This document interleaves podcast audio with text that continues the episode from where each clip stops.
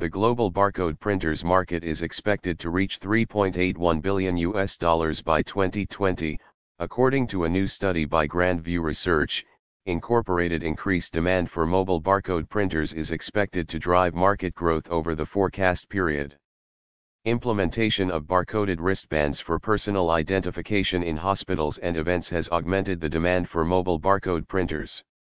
Growth of organized retail stores worldwide has significantly driven the barcode printers market, as products equipped with barcode tags enable faster and more efficient checkouts. Growing adoption of radio frequency identification, RFID, may pose a challenge to market growth over the next six years owing to the numerous advantages offered by the technology, such as dynamic storage of information which can be updated periodically.